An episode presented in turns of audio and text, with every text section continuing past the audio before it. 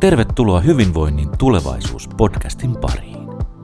Seuraathan meitä somessa ja kotisivuilla osoitteessa kukunori.fi.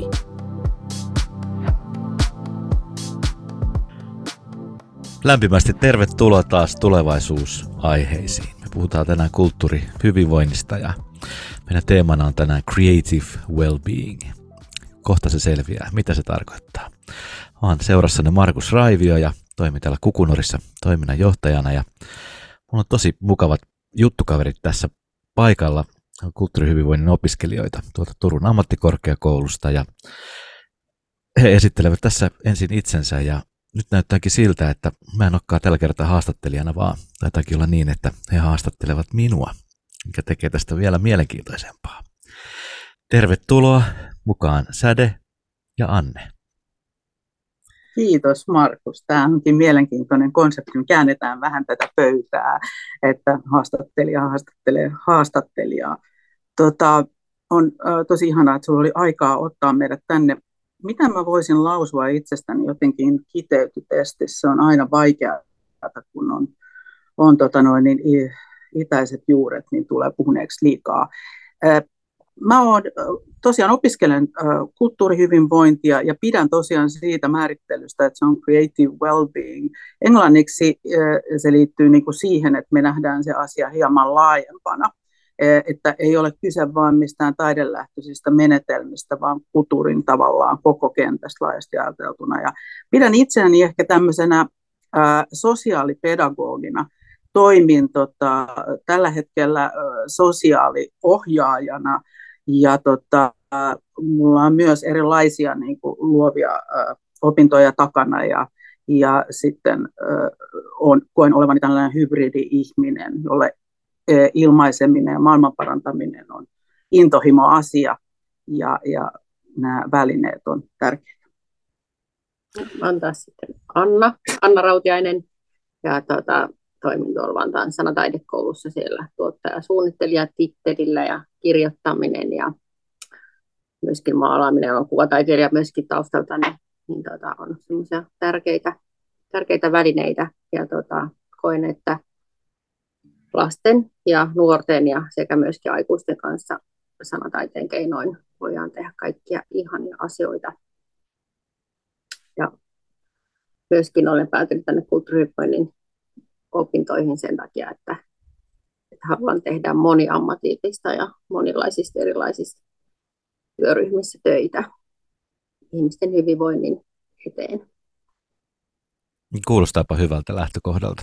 Anteeksi, kun mä sanoin sua Anneksi, mutta sä oot Anna. Mä ajattelin, että just... Niin, eikö totta? Joo, Joo. Joo, mä ajattelin, että tuossa just puhutaan, puhutaan moniammatillisuudesta, mm. mutta mä ajattelin, että myöskin se niin kuin monitoimijuus on joku mm. semmoinen, jostain syystä semmoinen sana, mistä mä tykkään, ja mä oon ymmärtänyt, Markus, että mä niin kuin, äh, jotenkin koen, että se, se resonoi niin kuin näihin ajatuksiin, että mä ajattelen, että minkälaista asiantuntemusta ihmisillä on, että meillä on tosi paljon muutakin asiantuntemusta kuin ammattiin liittyvää.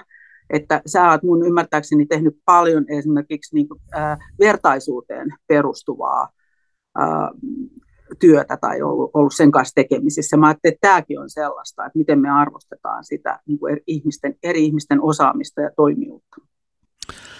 Joo, toi on mielenkiintoinen lähtökohta, toi moni, moniuloitteisuus ja monitoimijuus, moni, moniammatillisuus myös. Ja tota, musta tuntuu, että se on yksi asia, mitä usein itse asiassa kulttuurihyvinvoinnista haetaan. Että on halunnut jotenkin laajentaa sitä omaa tapaa toimia, omaa ammatillisuutta ja sitä jotenkin semmoista niinku, myöskin semmoista yhteyttä muiden ihmisten kanssa. Miten me rakennetaan sitä. Ja, ja tota, ihmiset etsii uusia näkökulmia, uusia puolia omaa työhönsä. Ja kun mä katson sitä mun lähtökohdista, mä oon siis alun perin ihan muusikko, että tein siis ammattimuusikkona työtä ja sehän on niinku, siinä, on, siihen kuuluu monenlaisia asioita. Ja siihen kuuluu tietenkin se oppimisen näkökulma, se pedagoginen näkökulma. Sitten siinä tietenkin siinä on sitä sosiaalista työtä tosi paljon. Uh, tietenkin kun sä yrität tehdä sitä ammatiksesi ja haluat myöskin antaa ihmisille jotain ja ra- rakentaa viihdettä ja taidetta sen musiikin kautta. Mutta sitten mä jossain vaiheessa innostuin tästä niinku terapiamaailmasta ja musiikkiterapia oli semmoinen, mikä oli mulle tosi lähellä sydäntä ja opiskelin musiikkiterapiaa tuolla Sibelius Akatemian koulutuskeskuksessa ja sieltä valmistuin musiikkiterapeutiksi. Se oli sinänsä aika ihmeellistä, että mä olin jo tehnyt musi, niin, niin sanottua musiikkiterapiaa ennen kuin mä menin sinne kouluun. Mä, mä olin niin ohjannut semmoista mielenterveystoipujien bändiä tuolla Niemikotisäätiöllä. Ja oikeastaan siitä mä ajattelin, että kun mä kerran nyt on päässyt tällaiseen musiikkiterapeutin virkaan, niin pitäisiköhän mä opiskellakin sitä hieman. Et koko tämä terapia-asia oli hyvin häilyvää ja hämme, hämme, hämmentävää kaikille. Ö, terapia muotona taideterapiaan sisältyy usein se musiikki. Ja oikeastaan sitten se musiikkiterapiakoulutuksen ja sen niin kuin asema alkoi pikkuhiljaa paranemaan, kunnes tapahtui jotain, ehkä jotain, mä en tiedä mihin se liittyy, liittyykö se rahaa jotenkin, mutta jotain tapahtui ehkä tuossa 2000-luvun 2005-2006, että oikeastaan ne terapiamuodot alkoi vähän muoka, muokkaantua erilaisiksi harrasteryhmiksi. Alettiinkin puhumaan siitä, että mitä jos kuka tahansa taiteen tai kulttuurin tekijä voisi ohjata erilaisia ryhmiä, erilaista toimintaa. Puhuttiinkin enemmänkin taideohjaajista tai kulttuuritoiminnan ohjaajista. Ja siitä sitten vielä se yksi askel, mikä sä mainitsitkin, se, että mitä jos he tekisikin keskenään kulttuurihyvinvointia ja rakentaisi vertaisuutta sen toiminnallisuuden kautta. Mutta tässä on käynyt mun mielestä tässä on semmoinen erilainen evoluutio, joka on lähtenyt usein siitä taideterapia-ajatuksesta, joka oli hyvin sidoksissa semmoiseen perinteiseen psykoanalyyttisiin, psykodynaamisiin ajatuksiin, toimintamalleihin. Siitä ehkä enemmän siihen harrast- harrastetoimintaan, vaikka sitä jossain vaiheessa karsastettiin sitä sanaa ihan kauheasti. Ja sitä kautta jotenkin se kulttuuri hyvinvoinnin ajatukseen, että et hei, et ehkä, ehkä tämä kokonaisuus sitten kuitenkin perimmäisiltä pohjiltaan kuitenkin on jaettua kokemusta. Tämä on jotenkin semmoista yhteisöllisesti jaettua kokemusta ja sitä kautta kulttuuri ja taide mahdollisesti voivat myös lisätä hyvinvointia ja, tai ainakin, ainakin jotenkin yhteydessä siihen. Että ehkä se kulttuuri onkin se yhteyden rakennusväline tässä, mitä ihmisten välillä tapahtuu. Ja jotenkin ajatellaan, että se oma taide- ja kulttuurisuhde on myös sellainen, mikä, niinku, mikä vaikuttaa jotenkin läpi meidän koko elämän. Me, me, meissä haluttiin me tai ei oikeastaan. Et se on kuitenkin niinku iso osa meissä. Mutta nähdään, että taiteessa kulttuurissa on paljon sellaisia elementtejä, niin kuin nähtiin jo toki siinä terapiatyössäkin, että et, et, et siinä on mahdollisuuksia lisätä hyvää elämää, elämänlaatua – ja tietenkin sitä jatkuvaa oppimista, mihin mä tietenkin tottunut jo silloin siinä muusikon työssä. Että ihminen on samaan aikaan kokija ja toimija. Ihmisellä on erilaisia kulttuurisia tarpeita tai jopa oikeuksiakin jossain, jossain suhteissa. Ja jotenkin näiden tarpeiden täyttyminen voisi olla sitä kulttuurihyvinvointia. Että ei ollutkaan enää niin merkityksellistä sitä, että kuka sitä teki ja miten sitä tehtiin, vaan nähtiin, että se ihmisten välinen suhde olikin sitten kuitenkin se asia, mikä siinä oli niin hyvää ja mikä siinä toimi. Et silloin kun mä aloitin musiikkiterapiaa opiskelemaan, niin sillähän oli ihan erilaisia koulukuntia, esimerkiksi semmoinen saksalainen koulukunta, missä ihan vaan kuunneltiin jotain tiettyä musiikkia ja sen tehtävä oli parantaa. Et esimerkiksi Mozart oli semmoista musaa, että kun sitä kuunteli, niin sit aivoissa tapahtui jotain kemiallisia reaktioita. Me ollaan aika pitkälle menty tämmöisistä ajatuksista, että, että, että me on joku parantava musiikki ja sitten ei parantava, että on niin huonovointisuutta mm. lisäävää musiikkia. Mm. Me on aika pitkä matka kuljettu näistä ajatuksista siihen, että se kulttuurihyvinvointi jotenkin kuuluu meille kaikille ja sitä voi toteuttaa niin moni tahoisesti ja niin moni ammatillisesti, mikä on minusta tosi kiinnostavaa. Ihan älyttömän kiinnostavaa. Kiitos. Tosi ihana kuulla, kun sä oot tosiaan niin pitkän linjan ja moniottelija tällä kentällä, pioneeri, niin tota, nimenomaan näitä, että mitä sä näet näitä tendenssejä. Sitten mä jotenkin yhtäkkiä, kun sä kerroit, mä ajattelin, että se on ihana ajatus on se, että me ollaan ehkä päästy luopumaan jonkinnäköisestä hierarkisuudesta tai siitä, että kun on olemassa joku tietty niin kuin vaikka psykodynaaminen totuus, jonka tietyt niin kuin ihmiset omaavat ja voivat sitten ehkä kertoa, että mikä on oikein ja mikä on väärin, lähemmäs juuri tätä tämmöistä niin kuin kaikkien kohtaamisen tilaa. Joo, se on ihan just näin.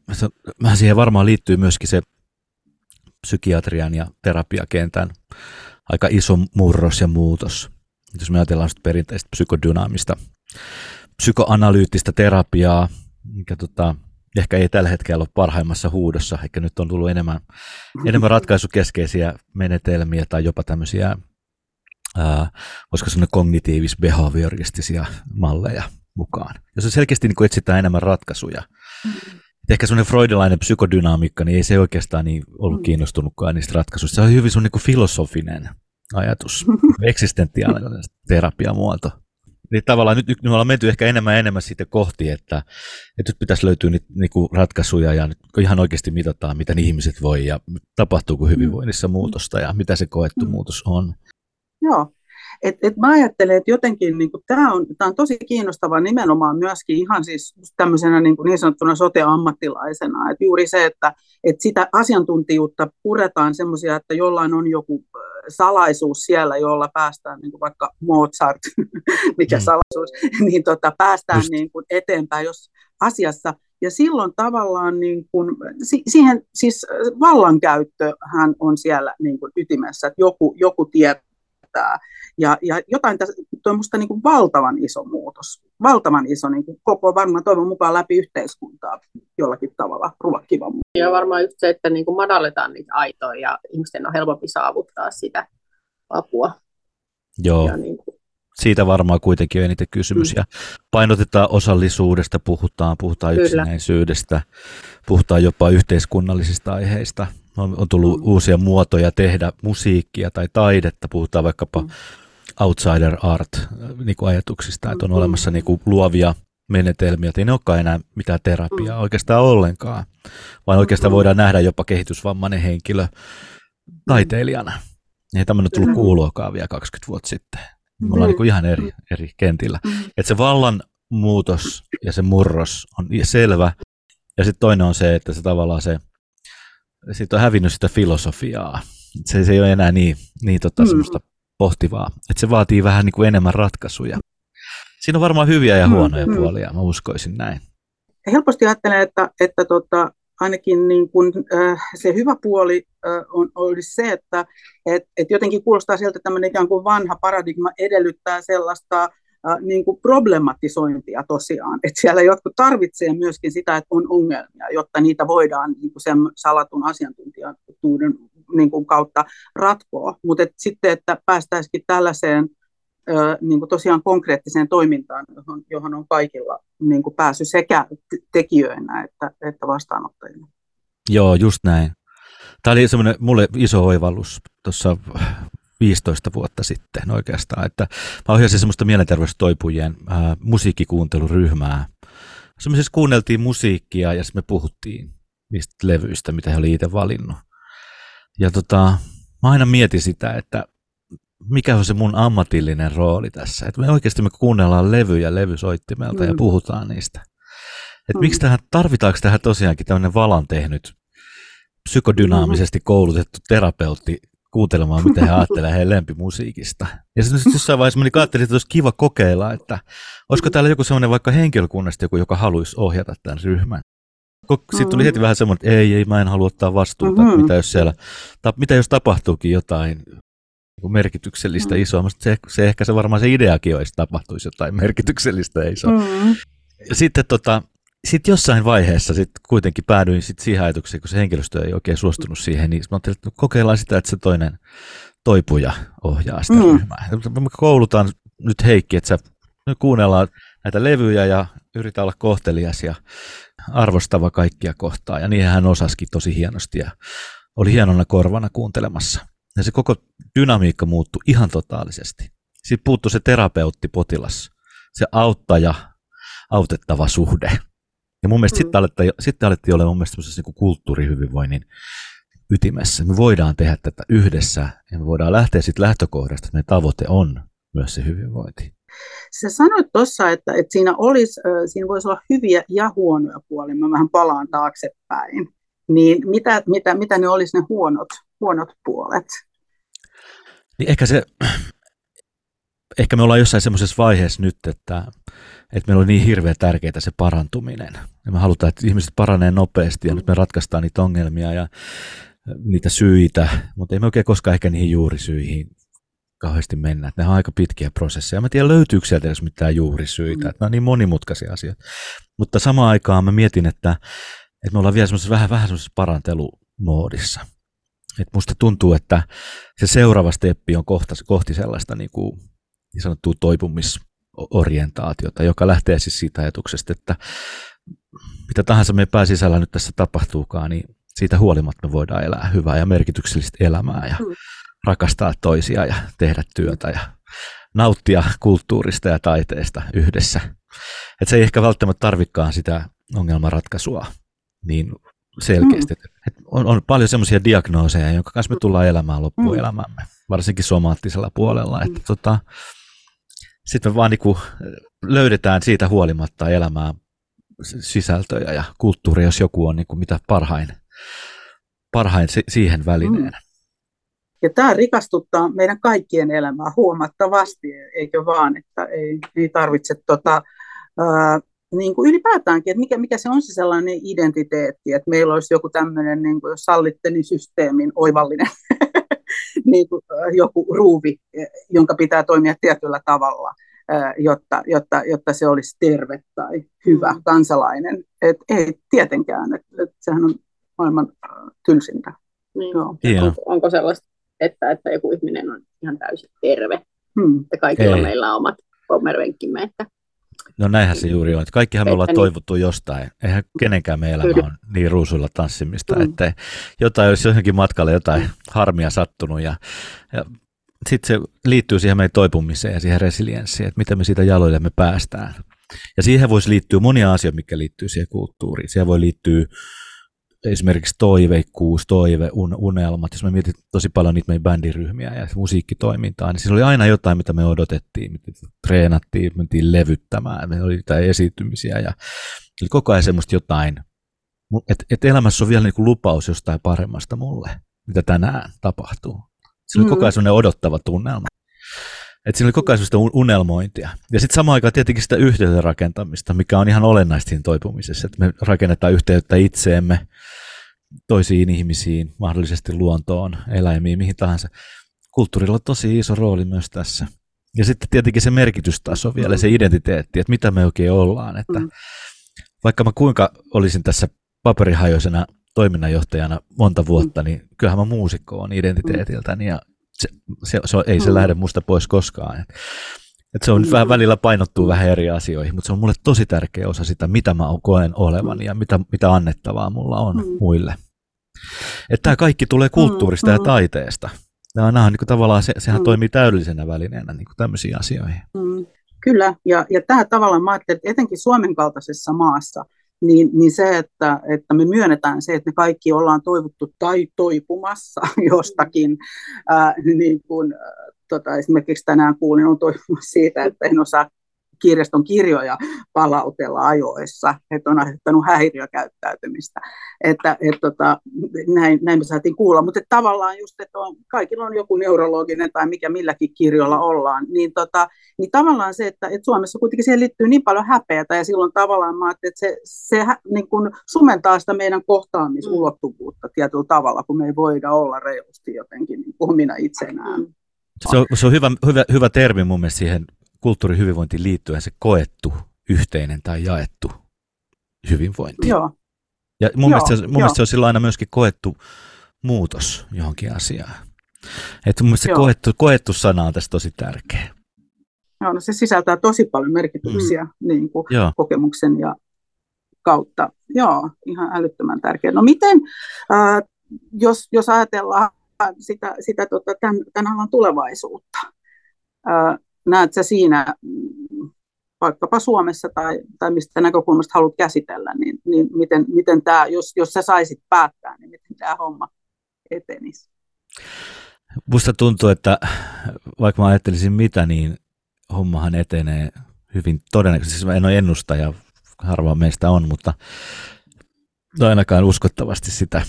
Mun äitini oli mun ennustaja, mutta ei mennä siihen. Tota, tota, äh, hän oli tosi hyvä ennustamaan kaikille monenlaisia asioita, ihan työkseenkin. Mutta tota, puhelu. hän oli nimenomaan tänne puhelupalvelu. Mutta, mutta mä ennustaisin silti niin, että, että kulttuurihyvinvoinnin asema on selkeässä kasvussa. Ja se liittyy siihen, että, että tota, tässä on ihan viime vuosina, sanotaan viimeisen kolmen vuoden aikana tullut semmoinen, koska se on sellainen buumi. Ja se liittyy siihen todentamiseen, että kulttuuri hyvinvoinnilla on vaikutuksia. Se liittyy semmoiseen isoon WHO-tutkimukseen, joka julkaistiin. Se oli tavallaan niin sellainen artikkelikokoelma erilaisista tutkimuksista. Ja sitten tavallaan me saadaan sitä näyttöä, että se ei ole tavallaan enää sillä tyhjän päällä, että, että kyllä tässä hyvin voidaan ja kiva, että tässä nyt jotain tehdään. Et päästään sitten tavallaan sit harrastelumoodista siihen niinku selkeästi niinku uskottavaa. Itse asiassa ihan samaan moodiin, mitä ne terapiamuodot yritti kymmeniä vuosia mm. koko ajan löytää. Se itse asiassa sitä samaa. Että heidät otettaisiin mm. vakavasti. Ja nyt me nähdään, että otetaan, ja me nähdään, että hyvinvointialueet suunnittelee jo omaa kulttuurihyvinvointistrategiaa, ja, ja siellä tapahtuu niin kuin tämmöistä, mietitään koko ajan, miten kulttuurihyvinvointia arvioidaan, seurataan. Mä oon itse mukana näissä aktiivisesti Mm. Meillä on tosi mielenkiintoinen yhteinen hanke Taiken ja Rovaniemen kaupungin ja teatterikeskusten kanssa, jos me mietitään esimerkiksi sitä että ikäihmisille tehtävä kulttuurihyvinvointi, että miten me sitä voidaan arvioida, mitä kaikkea me pitää ottaa huomioon, niin kyllä se koke, koettu hyvinvointi sieltä aika vahvasti esille nousee tavalla tai toisella. Mutta se on aika, aika monipuolista ja aika kerääntyy sitä dataa. Ja mitä enemmän sitä dataa kerääntyy, mitä enemmän sitä vaikuttavuuden osoitusta kerääntyy, sitä paremmin meillä menee ja sitä paremmin siihen liittyvää työskentelyä on. Mutta siihen on vielä paljon vaiheita, että, että mä uskon, että kulttuurihyvinvointi myöskin vaatii sen, että ne kulttuurialan ammattilaiset pystyy myöskin muuntautumaan ja muokkautumaan siihen ajatukseen, että he voi tehdä tämmöisiä asioita. Tällä hetkellä he ei ehkä ihan hirveästi osaa vielä myydä omia palvelujaan, enkä mä tiedä osaako kukaan niitä edes ostaa. Mm. Et siinä on vähän semmoinen pieni semmoinen mm. väli, välietappi vielä.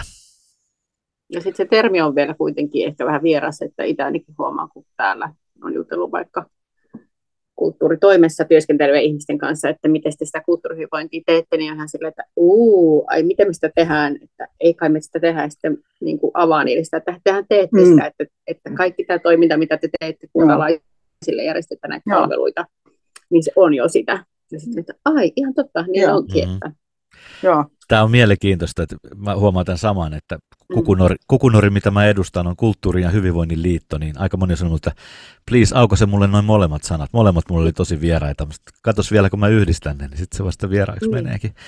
Että tämä vie vähän aikaa, mutta selkeästi oikealla mm. puolella ollaan. Katsotaan, kulttuurihyvinvoinnin puoli on luotu, siellä on kaikki merkittävät toimijat mukana on, on taikusydän toimintaa. Meillä on monenlaista organisoitua toimintaa, mikä liittyy kulttuurihyvinvointiin. Ja se tarkoittaa mm. kyllä sitä, että uusia asioita tapahtuu nyt enemmän kuin koskaan. Enkä mä tiedä, onko enää yhtään kulttuuripalvelua missään kunnassa enää olemassa, joka ei mitenkään hyvinvointivaikutuksia miettisi. Ja kyllä niitä mm-hmm. on alkanut kiinnostaa tämä huimasti. Joitakin se sapettaa ihan kauheasti ja toisiin se kiinnostaa ihan kauheasti. Mm. Musta tuntuu, että siinä on vähän molempia, molempia suhtautumisia. Mm kyllä jokaisen mm. kaupungin ja kunnan kulttuuripalvelut miettii kuumeisesti hyvinvointivaikutuksia, joita heidän työllään saadaan aikaan. No mitäs kulttuurihyvinvoinnin toimijoiden pitäisi osata tässä vaiheessa asemoitua tähän niin kuin til- tilanteeseen, jotta me voitaisiin viedä tuota ilosanomaa eteenpäin, tai olisiko jotain sellaista, mitä sä voisit suositella meille opiskelijoille? No, ehkä se on juuri sitä, mitä me nyt tehdään, että me tehdään tätä asiaa näkyväksi. Ja näkyväksi tekeminen on se mm. niin kuin ensimmäinen muoto. Ja me puhutaan, julkaistaan. Onko sitä ei kannattaisi puhua mitään, jos ei sitä ole valmis heti julkaisemaan? Mä oon sitä mieltä, että kaikki puheet kannattaa julkaista aina. Ja sitä kautta me saadaan sitä sanomaa eteenpäin ja saadaan ihmiset ymmärtämään. Me rakennetaan tämmöistä keskinäistä ymmärrystä ja tämmöistä niin kuin sense making. Mm ajatusta. Mm. Et myöskin heidän niin kuin se ajatusmalli siitä, mitä he ajattelee, että kulttuurihyvinvointi on, muuttuu askel kerralla. Ja näkeekin, kuinka laaja asia se on. Että se ei ole ainoastaan mm. joku sellainen niin kuin sketsi sairaalalaulajat, vaan niin kuin, että siinä on paljon, paljon niin kuin erilaisia tasoja. Mm. Joo, ja, ja tässä meillä on muuten tekemistä, kun mä ajattelen, että mä huomaan itsekin haksahtavani johtuen omista taustoista, niin kuin kuitenkin aina jotenkin sinne taidepuolelle. Oikeasti kulttuuri, että kun se liittyy mm. liikuntaan, se liittyy siihen, mitä se on se sun oma kulttuuri. Meillä on kulttuurivähemmistöjä, meillä on niin kuin kaikkea, miten sä haluat toteuttaa erilaiset toimintakulttuurit. Sehän on mahtava niin kuin käsite, mutta sitä mm. helposti itsekin kaventaa, joo. Mä muistan silloin, kun me perustettiin toi toinen kulttuuripäivä, kun ensimmäinen oli tuohon Elvis Kalasatamaan. Se oli tosi vahva musapainotus ja taide ja luova kirjoituspainotus. Ja sitten tota, sitten perustettiin seuraava tuonne Lohjalle, niin ehkä musakin siellä jonkin verran oli, mutta ei läheskään niin paljon kuin koirat. Erilaiset Oho. koirat. Koirakahvilaa, koirakävelyt, koiraryhmät. Siellä oli kaikenlaisia koirajuttuja. Sitten mietittiin, että onko tämä nyt kulttuuria, hei oikeasti. Mutta tämä on nimenomaan, tämä on koirakulttuuria. Niin. Tämä on ihan samaa asiaa, mitä voidaan tehdä. Et, tota, et, et, miksi ihmeessä me alettaisiin tätä nyt jotenkin tässä niinku kategorisoimaan johonkin. Et se on just sitä, mitä ne nyt tarvii ja haluaa. Ja, ja, se, ja se toimii. Juuri näin. Sitten Ihan mentiin, mahtava. Sitten mentiin Kajaaniin ja kukaan ei ollut kiinnostunut koirista, kaikki oli kiinnostunut tuunaamaan erilaisia autoja ja erilaisia pakettiautoja ja vänejä. Ja se oli niiden sellaista autotuunauskulttuuria, mikä oli ihan mahtavaa taidetta, mitä ne teki, teki siellä. Ja sai sitten tosi paljon irti. Parastahan siinä on se, että se lähtee sieltä, niin kuin sieltä ryhmästä ja siitä, niin kuin niistä ihmisten tarpeista ei siitä, että tullaan päältä määrittämään, että se on tätä se homma, Joo. mitä tehdään, vaan se, että se lähtee sieltä Joo. ytimestä. Joo. Joo. Voisi ajatella, että se on tosiaan sitten niinku tämmöinen mm. peräti kulttuurisensitiivinen juttu, että me maltetaan oikeasti katsoa, että mikä täällä kiinnostaa. Mm. Eikä, Joo. Eikä, Just näin.